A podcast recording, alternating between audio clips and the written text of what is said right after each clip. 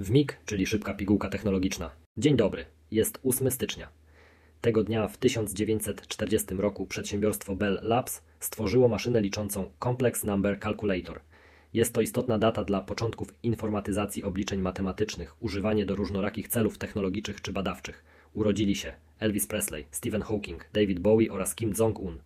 Imieniny obchodzą m.in. Albert i Seweryn. Ze świąt nietypowych obchodzimy Dzień Sprzątania Biurka. Czas na najciekawsze wydarzenia ze świata technologii. Francuski startup Nabla opracował sztuczną inteligencję wspomagającą lekarzy w tworzeniu notatek klinicznych podczas konsultacji z pacjentami. Projekt ten uzyskał finansowanie w wysokości 24 milionów dolarów w rundzie serii B, której przewodniczyły Cathay Innovation i Zebox.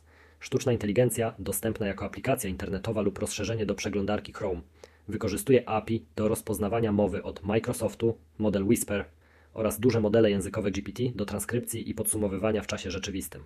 Technologia ta została przyjęta przez 20 tysięcy dostawców usług zdrowotnych w Stanach Zjednoczonych, którzy wykorzystali ją do stworzenia notatek w 3 milionach konsultacji, co zwiększyło efektywność kliniczną. Nabla dąży do stworzenia tzw. Tak ambientalnej sztucznej inteligencji, rozszerzając swoje usługi o dodatkowe opcje językowe.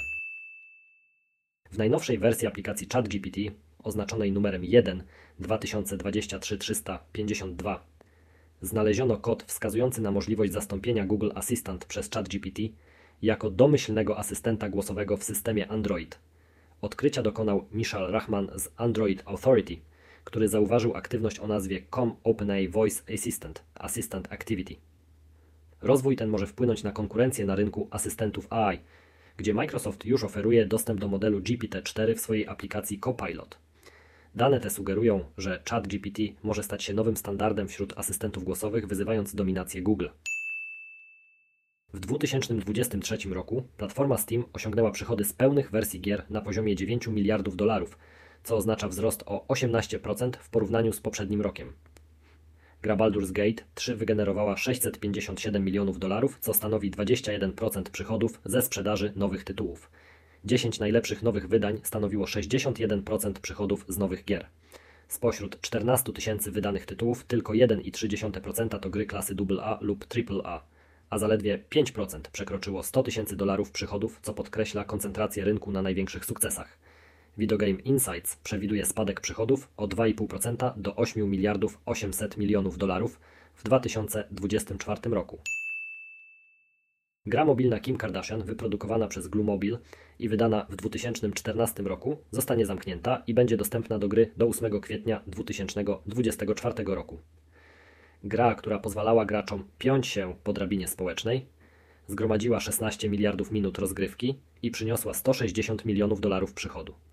Została pobrana 45 milionów razy, co przyniosło Kardashian 45 milionów dolarów zarobku. Po swoim wystąpieniu na gali Time 100 w 2023 roku, uwiecznionej przez fotografa Taylora Hilla, Kim Kardashian wyraziła wdzięczność dla społeczności swojej gry. Netflix rozważa nowe strategie generowania przychodów w swoim sektorze gier, w tym wprowadzenie zakupów w aplikacji oraz reklam, mimo wcześniejszych deklaracji przeciwko takim metodom monetyzacji.